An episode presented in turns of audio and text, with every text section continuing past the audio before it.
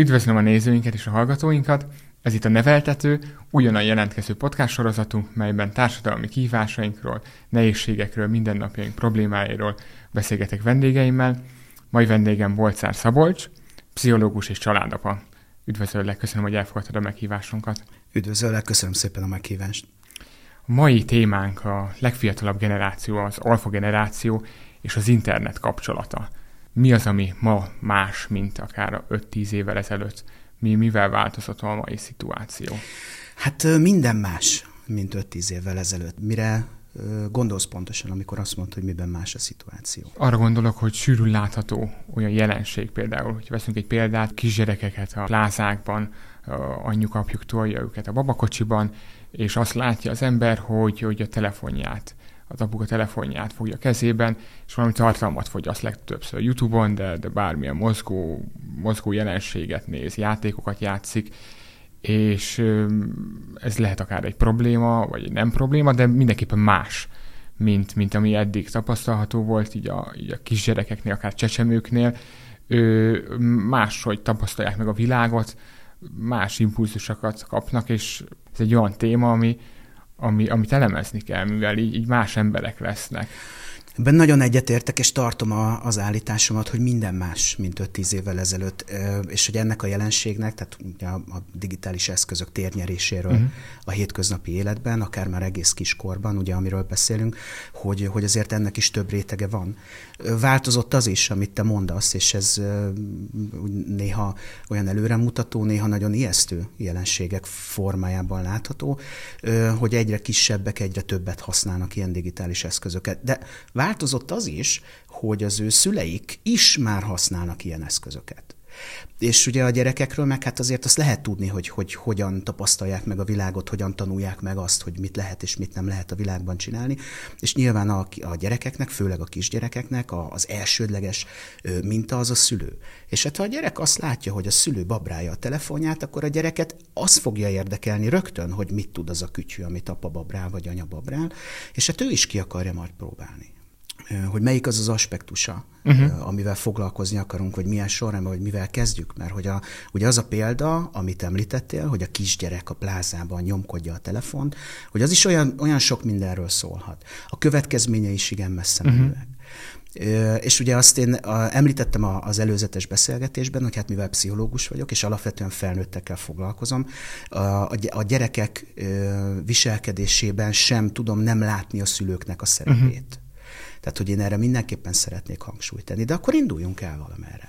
Hát én azt vetném föl, hogy, hogy lehet, hogy egy felnőtt babrálja a telefonját szabad idejében, de hogy ő, ő, ő neki több kontrollja van a, a saját ideje, a saját, saját élete fölött. Én azt feltételezem, mint egy, mint egy gyereknek, aki ezt mint példa látja, és ő akár elfogadja, hogy, hogy ez a, ez a mindennapi életmódja, hogy, hogy babrálunk, pötyörészünk, el vagyunk, miközben véleményem szerint ők olyan életkorban vannak, amikor nagyon sok minden meghatározó, aminek akár az egész életükre rányomja a bélyegét, és hogy a fejlődésnek a leg, legalapabb szintjei szintjeiben mozog, ahol, ahol muszáj kérdés itt, hogy mit, mit csinálni, jó ez így, ahogy van, vagy, vagy, vagy az volt jó, ami régen volt, vagy, vagy mi, mi, mi a jó? Hát erre ez egy borzasztó jó kérdés, és egy nagyon-nagyon nehéz kérdés is egyszerre. Hogy ahogy mondtad az előbb, hogy a felnőttnek több kontrollja van az életében, és érett idegrendszere. Tehát, hogyha itt most a, az alfa generációs, annak is a, a fiatalabb szegmensét, hogyha nézzük, akkor a, a, a digitális eszközök használatának a legnagyobb kockázata az az idegrendszer érésére való befolyása. És uh, nyilván az fontos leszögezni, hogy, hogy önmagában az, hogy digitális eszközöket használ egy, egy kisgyerek, az, az nem, én azt nem tartom problémának. A túlzott használatot uh-huh. tartom problémának. És ugye ez a, ez a példa, ami nekem nagyon itt maradt a fejemben, hogy akkor a baba, hát gyakorlatilag villanypásztorként van használva az okostelefon, hogy akkor ő az babrája és azzal leköti. Persze, hát a, a szülő ennek rövid távon örül, hiszen, hiszen korlátlan ideig a gyerek leköthető csendben van, nem akar semmit, a szülő pedig felszabadul és élheti az életét. Igen ám, de és hogy ebben nem akarok nagyon mélyen belemenni, nem akarom untatni a mhm. hallgatókat vagy a nézőket, de, de hogy a, a, a digitális eszközök azok teljesen másképpen létesítenek kapcsolatot a, a gyerekkel. Tehát a, a, az ember és ember közötti kapcsolatban megvannak azok a jellegzetességek, amik az idegrendszer érését serkentik. Hogyha én egy képernyőt bámulok, akkor persze a, a, a látványért felelős agyterületek azok dolgozni fognak, de, de lényegében semmi más, vagy alig más azokból, uh-huh. amik elengedhetetlenek azok, hogy aztán én felnőtt koromban egy, egy egészséges lelki millióvel rendelkezzek, vagy egy ilyen lelki klímával rendelkezzek. Uh-huh. Mivel több aspektusa van, van vannak, hogyha így, így felszínesen nézi először az ember, akkor vannak akár egészségügyi aspektusai, hogy a gyereknek a nyaka, hogy nem mozog annyit, hogy akár a sporthoz való hozzáállása, inkább nézi, inkább játsza, mint hogy csinálná. Nagyon fontos, amit mondasz. A, ugye van a WHO-nak, az egészségügyi világszervezetnek egy ajánlása, hogy, hogy milyen életkorban mennyi képernyőidő ajánlott. És ennek mentén, ugye amit mondasz, mondjuk az első évben, nem véletlen az, hogy a WHO azt javasolja, hogy a, a, az első életévben az ajánlott képernyőidő az nulla perc. Uh-huh. Ne nézzen képernyőt a gyerek. És ennek az is az oka, hogy az első évnek megvannak a maga kihívásai, a maga feladatai, méghozzá a sorrend sem mindegy, tehát a kúszás, a mászás, a felülés, a felállás, a járás megtanulása. Az első évben a gyereknek az a legfontosabb feladata, hogy hogy megtanulja a mozgást, megtanulja a mozgását koordinálni, és hogy ami nekünk egyszerűnek hangzik, de neki egy roppant bonyolult feladat, hogy a, az érzékleteit megtanulja a mozgással összehangolni. De egészen egyszerűen, hogy például a, a, a, a, a kezét azt a szájához tudja emelni. Ez nekünk végtelenül egyszerű. De ez valójában egy rendkívül komplikált uh-huh. művelet sor az agyban, amit az első életévben tanulnak meg. És ahogy mondod, hogyha, és ezt egyébként én drámainak tartom, tehát ez számomra ijesztő, hogyha valaki az első életéve előtt már képernyő előtt van, nem fog, nem, nem fog elindulni a mozgásfejlődés, nem fog elindulni ez a szenzoros integráció nevű folyamat, ahol, ahol az érzékleteket össze fésüli az agy. És ahogy mondott, hát ugye a kisgyerek egy, egy egyéves vagy egy év alatti csecsemőt a fejét nem bírja el, mert hogy aránytanul nagy a súlya a teste többi részéhez képest is gyengébbek az izmai. Nem bírja el a fejét, hát nem, nem fog tudni nem is tudja rendesen tartani az eszközt, nem is tud odahajolni, vagy ha igen, akkor az adott esetben még egy nagyon korai uh-huh. szervi károsodással is járhat a számára. De azt hiszem, hogy azért ez a példa arra nagyon jó, hogy felhívja a figyelmet a, a szélsőségekre ebben a témakörben, de, de én, én azt gondolom, vagy abban bízom inkább, hogy ez nem gyakori. Uh-huh. Hogy azért egy, egy hat hónapos, egy nyolc hónapos gyerek valamilyen kütyüt babrál. Említetted a, a villan, villanypásztor effektust, hogy arra is lehet használni, arra használják akár sűrűn a szülők a különböző digitális eszközöket, hogy ilyenkor már nem is csak az egészségügyi vonatkoztatásaira lehet hatása, hanem hogy a viselkedését nagyban befolyásolja. Igen, ez így van, ahogy mondod, és ugye minél előrébb megyünk életkorban, ugye annál komplex, annál összetettebbek a, a gyerekeknek a viselkedés mintái, annál látványosabb uh-huh. a különböző hatások, akár a pozitívakat, akár a negatívakat nézzük. Tehát az egy, az egy nagyon fontos dolog, hogy, hogy ha én valamit sokat gyakorolok, akkor abban fejlettebb leszek, akkor abban ügyesebb leszek. Ez mindannyiunkra igaz. Az is igaz, másik ilyen alapvetés, hogy, hogy minél fiatalabb életkort nézzünk, annál plastikusabb, annál, annál inkább úgy működik az agy, mint egy szivacs szív magába mindent, borzasztó tanulékony, sokkal rugalmasabb, mint adott esetben felnőtt korban. Tehát, hogyha valaki két-három éves korában már eleget használja ezeket a kütyüket, sokkal rutinosabb lesz benne mint azok, mint például az én generáció, mint X generáció vagyok, akik, akik ugye digitális bevándorló vagyok, tehát amikor gyerek voltam, akkor bottal ütöttük a sarat, aztán lett számítógép, lett internet, lettek kütyük, és hát elvégzem én is azokat a feladatokat, de azt látom, hogy a kilenc éves gyerek otthon mm. nálam sokkal ügyesebben és gyorsabban csinálja.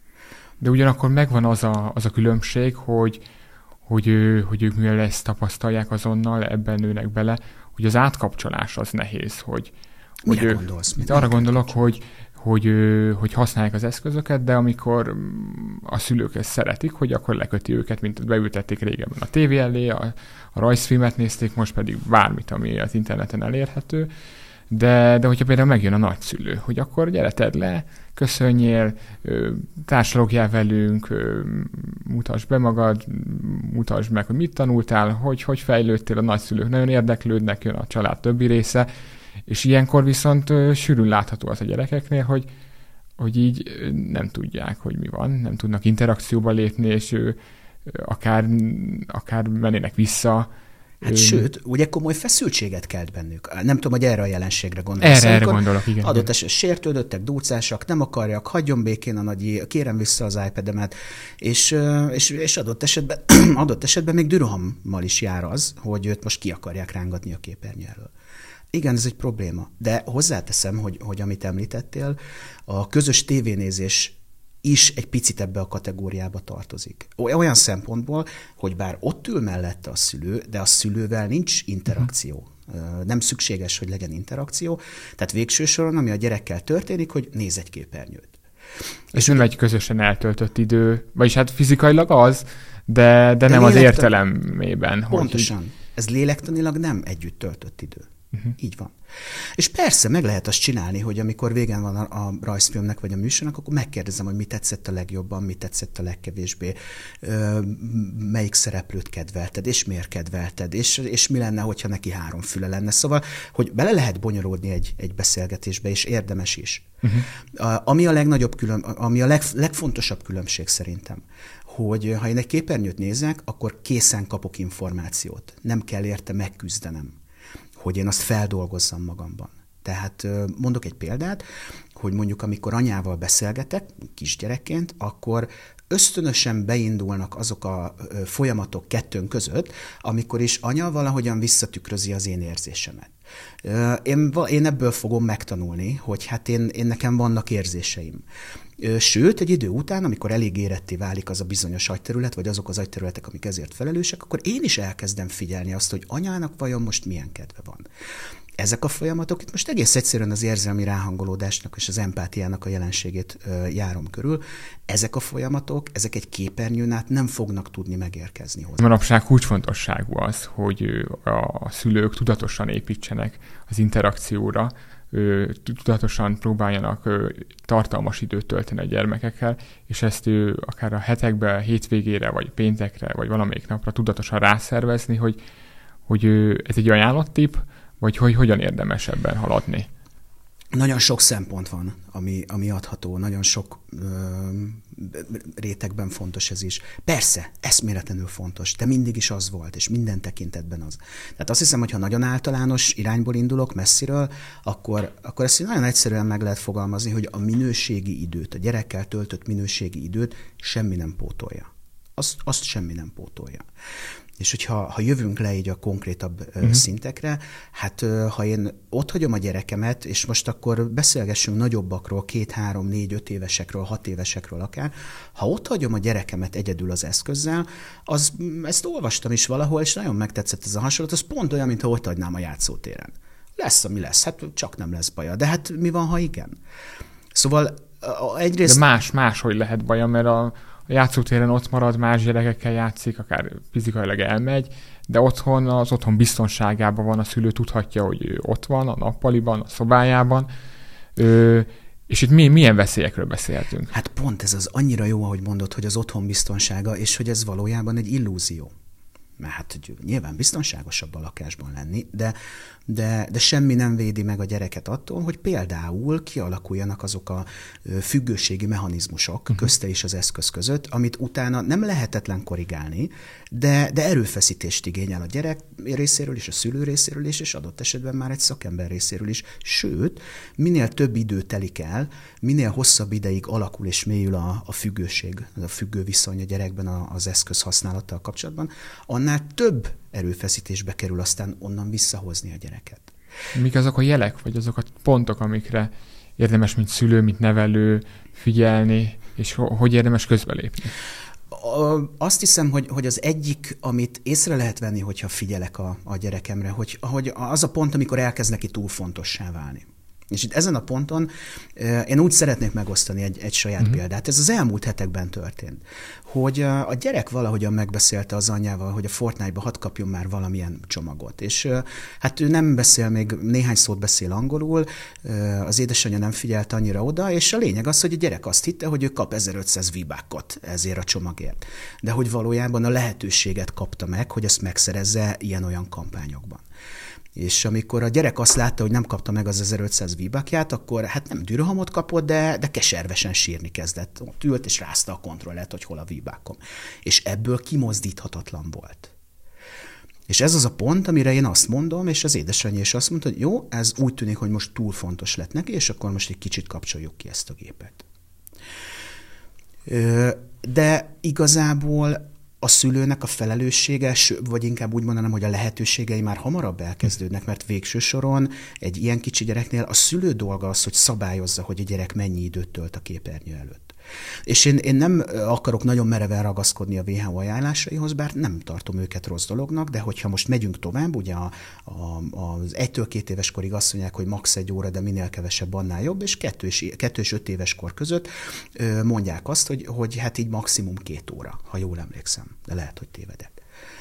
Hát ezt a igen, szülőt, igen, igen. Hogyha betartjuk ezt az időlimiteket, de egy, amit pont említettél, egy idő után akár a szülő egy adott ponton nem is ismer rá a gyerekére, hogy olyan dolgokban borul ki, olyan, olyan igazából nem annyira létező elemekre ö, hergeli fel magát, ö, fordul ki önmagából, ami, amiből, mint szülő, nem is ismerjük, ez nem a mi valóságunk, így, így fogalmunk sincs, hogy mi történik, és mit kell ilyenkor tenni, vagy hogy hol, hol vannak itt a dolgok, a segítség? Vagy? Aha, hát ez, ez a legjobb jele annak, hogy, hogy már túl sok időt töltött. Uh-huh az adott dologgal a képernyő előtt. És mit lehet tenni? Hát elvenni tőle azt a képernyőt, de nyilván ez nem azt jelenti, hogy elveszem, és akkor oldja meg magától a, a frusztrációját, a feszültségét a gyerek, mert nem tudja.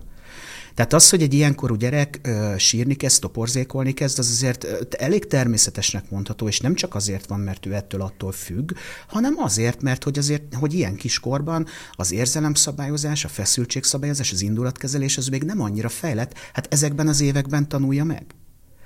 De nyilván a szülő az felismeri, hogy most azért sír, mert mit tudom én, négy emendemszet kapott, és nem hármat, ez kisebbeknél elő tud fordulni, tehát ez komoly érv a sírásra, de hogy azt is fel lehet ismerni, hogyha az a baja, hogy, hogy veszített egy játékban, vagy az egy, egyik fordulót elvesztette, és ennek a feszültségét nem bírja elviselni. Tehát ilyenkor ezt meg kell állítani. El kell venni uh-huh. a gyerektől a képernyőt. Na igen ám, de hogy nem tehetem meg azt, hogy elveszem tőle, és nem kap semmit cserébe, és itt jön be az áldozathozatal, itt jön be az erőfeszítés a szülő részéről, és lehet, hogy unalmas, hogy mindig ezt mondom, de minőségi időt kell tölteni a gyerekkel.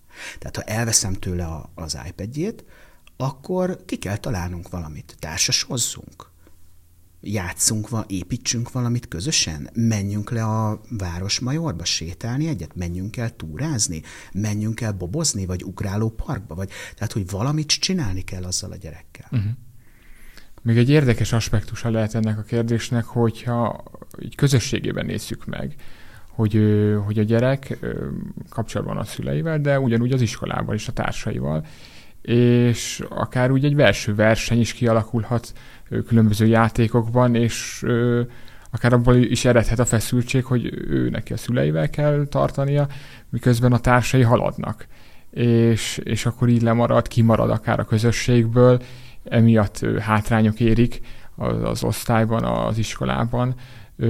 Ez nagyon sok rétűvé válhat így, így a probléma, így a szülői felelősség, akár ez azt is okozhatja, hogy így a közösségből így kiragadja. Szóval, amit mondasz, a kortárs befolyásnak a, a szerepe egyre nagyobb, minél inkább megyünk előre az életkorban. És való igaz, hogy nem tehetem meg azt a gyerekemmel, hogy elvágom őt a, a, a, a kortársakkal való kapcsolódás lehetőségeitől, mert akkor szépen ki fog szorulni, kimarad ebből, abból nem hívják el, nem tud róla beszélni, mert ő nem vesz benne részt, ö, marginalizálódik, tehát hogy az fog vele történni, hogy akkor hát ő lesz a loser az osztályban, aki nem Brawl Starsozik. Tehát muszáj Brawl, tehát hogy egyrésztről itt van egy nagyon erős nyomás, hogy muszáj engedni a gyereket játszani.